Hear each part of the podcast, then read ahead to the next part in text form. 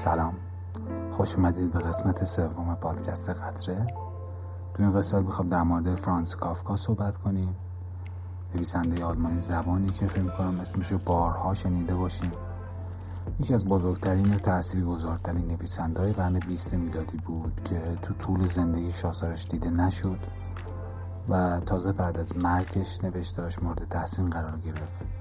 اینجا می‌خوایم با تفکرات کافکا آشنا بشیم و ببینیم که چه چیزی در آثار کافکا بود که اونو با اینکه زنده نبود در زمره بهترین نویسنده ها قرار داد.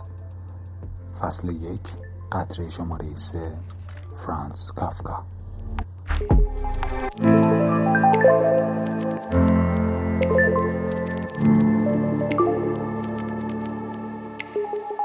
برای اینکه با طرز فکرش بیشتر آشنا بشیم بهتر داستان زندگیش این مرور با هم بکنیم. کافکا تو سال 1883 در پراگ در آتریش کنونی به دنیا میاد.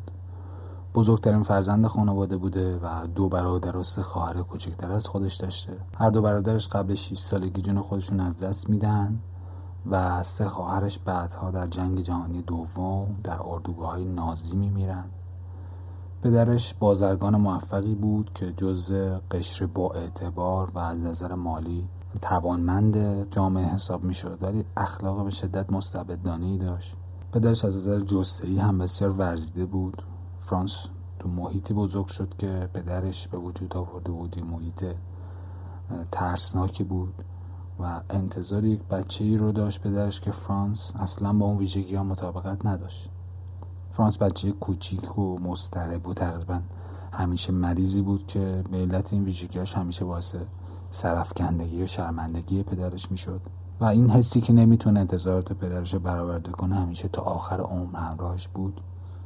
نوشتن رو هم از برایند همین احساسا شروع کرد و راه فراری شد که بتونه با استرس و افسردگی و حس گناه و تنفر از خودش کنار بیاد. بزرگ شد و به دانشگاه رفت توی دانشگاه ابتدا تحصیل شیمی رو انتخاب کرد. ولی خیلی زود رشتهش به حقوق تغییر داد که هم موجب رضایت پدرش بشه که این رشته رو انتخاب کرده. همین که فرصتی داشته باشه که توی کلاس های هنر به ادبیات آلمانی شرکت کنه. و تو این کلاس هم با شخصی به نام ماکس برود که اونم نویسنده بود آشنا شد و دوستی صمیمانه ای باش شکل داد که یکم جلوتر تاثیر این آدما تو زندگی کافکا بهش می‌پردازیم. در نهایت با مدرک دکترای حقوق از دانشگاه فارغ التحصیل شد و توی شرکت حقوقی به مدت یک سال به عنوان کارمند دفتری خدمت سربازی بدون حقوقش رو گذروند. بعد به استخدام یک شرکت بیمه ایتالیایی در اومد و این مسیر شغلی که داشت این حجم کاغذبازی ها و ساعتکارهای طولانی و بیفایده و حقوق ناکافی و زندگی کارمندی در کل روح روان کافکا را آزرده کرده بود و اون دوباره مثل کودکی به نوشتن پناه برد. تو همین روزا بود که شروع به نوشتن داستان محاکمه می‌کنه. داستان محاکمه امیر جلالدین علم به فارسی ترجمه کرده. داستان یک شخصی به نام جوزف کی که کارمند ارشد بانک و تو آستانه تولد سی سالگیش روز از خواب پا میشه و می‌بینه که چند نفر داخل آپارتمانشن. و می‌خوان اونو بازداشت کنن. هر چقدر به دنبال دلیل بازداشتش میگرده به هیچ نتیجه نمی‌رسه. انگار واقعا اونو بدون هیچ جرمی که مرتکب شده باشه دستگیر کردن و می‌خوان محاکمش کنن. یه جوری انگار اون قربانی سیستم غذایی شده که توانایی این رو داره که هر کسی رو دستگیر کنه و بدون دلیل محاکمه کنه. توی داستان جایی داره که نقطه عطف داستانه که جوزف به کمک عموش وکیلی رو استخدام می‌کنه که بتونن ازش در دادگاه دفاع کنه و وکیل معروفی هم هست که انگار خیلی تو کارش جدی کارش رو به بهترین نحو انجام میده و بعد از مدت ها وقت گذاشتن روی پرونده در نهایت به جوزف اعلام می‌کنه که بهتر تسلیم سرنوشت بشه. داستان محاکمه توسط اورسون ولز تبدیل به فیلم شده اقتباسی کرده از این کتاب. به اسم The Trial فیلم کنم مال 1962 بود. اگر دوست داشته باشید می‌تونید اونو ببینید. این نوع سناریوها در داستانهای کافکا به نوعی تبدیل به امضای اون میشه و چیزی که می‌خواد نشون بده در واقع این اکاسی از شغلش و جنبه های پیش پا افتاده و پوچ زندگی کارمندی و این بروکراسی مدرن پشت میزنشینیه که کارمندای اینو سیستم مجبور می‌کنه که یه مبارزه طاقت فرسا داشته باشن برای رسیدن به کوچکترین هدف خودشون. تو داستان دیگه ای که داره به نام پوزیدون که پوزیدون می‌دونید که از دوازده ایزد یونان باستان خدای آبهای شور و شیرین و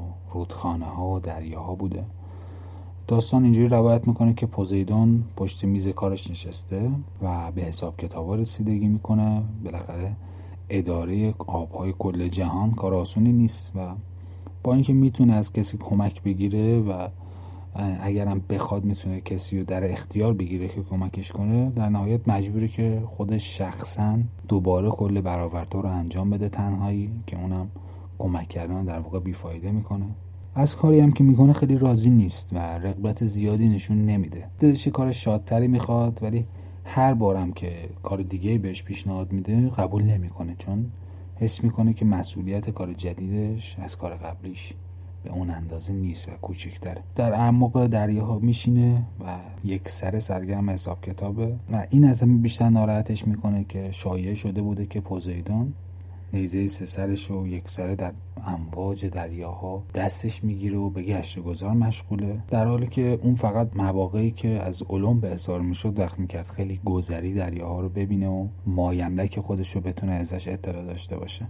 شوخ داستان اینجاست که چیزی که کافکا می‌خواد به ما بگی اینه که یک خدا هم نمی‌تونه از پس این حجم کاغذبازی بر بیاد. و البته حاضرم نیست که این وظیفه رو به کسی دیگه ای محول کنه چون هیچ کس رو شایسته انجام این کار نمی‌دونه.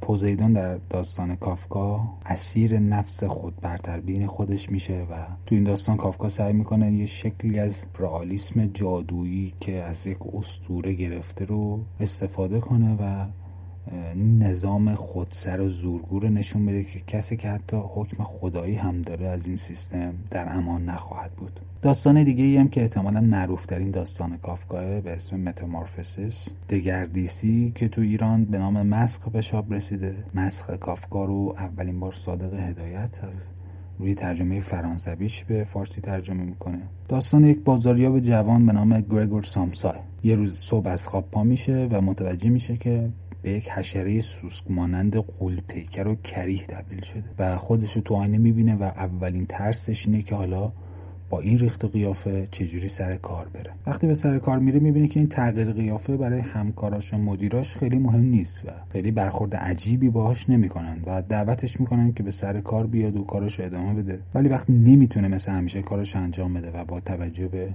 محدودیت فیزیکی که براش پیش اومده از انجام یه سری کارا ناتوان میشه اون موقع از طرف همه از جمله خانوادهش ترد میشه و نکتهش اینه که اتفاقی که اونو تبدیل به یک سوسک بی مصرف می‌کنه تبدیل شدن به یک سوسک نیست. بلکه انجام ندادن وظایفی که دیگران ازش توقع دارن که اون انجام بده با اینکه کافکا از این سبک زندگی کارمندی و پشت میزنشینی خسته بود ولی هیچ وقت کارش سرسری نگرفت و های متمالی که در زندگی کاریش می‌بینیم. نشون دهنده اینه که مثل پوزیدون کارش خیلی جدی می‌گرفت و پرتلاش و سختگوش بوده توش. و جالبه بدونید که مخترع کلاه ایمنی هم فرانس کافکا بود. تو زمانی که توی شرکت بیمه مربوط به صنایع آهن کار می‌کرد برای کاهش تلفات جانی کارگرها این کلاه رو اختراع می‌کنه و آمار صدمات کارگرا رو به 25 نفر در هر هزار نفر میرسونه و به خاطر همین یک مدال افتخار هم دریافت می‌کنه. داستان دیگه ای که در این ایام می نویسه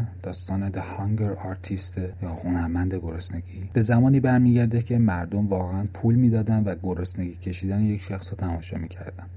یک سرگرمی روال بوده در اون زمان. خودمند گرسنگی این داستان رو توی قفس میذاشتن و دور قفس پر از آدم های کنجکاو بود و یک سری از مردم برای اینکه اون تقلب نکنه به صورت شیفتی هنرمند میپاییدن که چیزی نخوره. سه تا هم وجود داشت که از قصاب های محل بود. هر از چنگایی که مشکوک می‌شدن به هنرمند می‌گفتن که آواز بخونه که مطمئن بشن چیزی تو دهنش نیست. هنرمند گرسنگی این داستان هم کارشو خوب پیش می‌برد تا اینکه مدیر برنامهش بهش میگه که از نظر سلام برنامه بهتره که برنامه بیشتر از چهل روز نشه. چون بیشتر از چهل روز سلامتت به خطر میفته و اون مقدار درآمدی که داری تحت شعا قرار میده. ولی هنرمند میگه که توانایی من بیشتر از این حرفاست و تازه بعد از چهل روز مردم استقبال نشون میدن. یه جر بحثی شکل می‌گیره با مدیر برنامهش و از اون جدا میشه و تصمیم می‌گیره که به یک سیرک ملحق بشه تا بتونه هر چقدر دلش بخواد به خودش گرسنگی بده. ولی قفسش جای می‌ذارن که دور از مرکزیت سیرک بوده و کنار قفس حیوانات بوده و مردم مجبور بودن برای اینکه به حیوانات برسن از کنار این قفس آقای هنرمند گرسنگی هم عبور کنن. ولی مردم توجهی بهش نمی‌کردن. مردم می‌رفتن که به حیوانات غذا بدن و از خوشحالی و علاقه به زندگی اون حیوانات لذت میبردن. ولی هنرمند گرسنگی رو دیدن که با وضع خیلی نالان نشسته و هیچ امید و انگیزه به زندگی انگار نداره. داستان تا جایی پیش میره که نه خود هنرمند نه هیچ کس دیگه ای تعداد روزایی که غذا نخورده رو دیگه نمیشماره و آمارش از دستش در میره و کلا به فراموشی سپرده میشه. آخرش وقتی که از شدت گرسنگی دیگه حال خوبی نداره رو, رو به موته مسئول قفس سیرک رو می‌بینه و صداش می‌کنه و میگه که من باید معذرت خواهی کنم. من اصلا هنرمند خوبی نبودم و هیچ کس نباید من تحسین کنه. مسئول قفس می‌پرسه که چرا؟ چی شده؟ هنرمند جواب میده که این گرسنگی کشیدن من علتش این بود که هیچ وقت نتونستم غذایی که دوست دارم غذای مورد علاقم رو پیدا کنم و این علتش بود که هیچ چیزی نمیخوردم. این داستان نزدیکترین داستان به زندگی خود کافکاس. ترکیبی از هنر نیاز به تمجید شدن که از طرف پدرش هیچ وقت دریافت نکرد. پوچی شکست تحت قوانین دیگران قرار گرفتن. عدم صداقت با خود و ضعف تو روابط انسانی. نکته ای که این داستان عجیب می‌کنه علت واقعی مرگ خود فرانس کافکا هم گرسنگی کشیدن بود. تو سن چهل سالگی به بیماری سل مبتلا میشه و گلوشون قد ورم می‌کنه که هیچ چیزی نمی‌تونه بخوره. و اون زمان هنوز تغذیه وریدی اختراع نشده بود و کافکا از گرسنگی جون خودش از دست میده. فرانس کافکا قبل از مرگش به دوستش مکس برود وصیت می‌کنه که تمام آثار و نوشتهاش رو جمع بری کنه و نخونده بسوزونه و از بین ببره. چون اعتقاد داشته که آثارش بیارزشن ولی دوستش به حرفش گوش نمی‌کنه. آثار کافکا رو جمع بری می‌کنه و منتشر می‌کنه و دوست خودش رو به شهرت جهانی میرسونه. کافکا تو طول زندگیش فقط چند تا از داستانهای کوتاهش به چاپ رسیده بود و اکثر اتفاقات مثبت و اکثر شهرتش رو بعد از مرگش به دست میاره. و برگردان همه های کافکا به ترجمه علی اصغر حداد در نشر ماهی موجوده. اگر بخواید می‌تونید مطالعه کنید. این بود قسمت سوم پادکست قطره. خیلی خلاصه. به بررسی آثار زندگی فرانس کافکا پرداختیم. تا قطره بعد خدا نگهدار.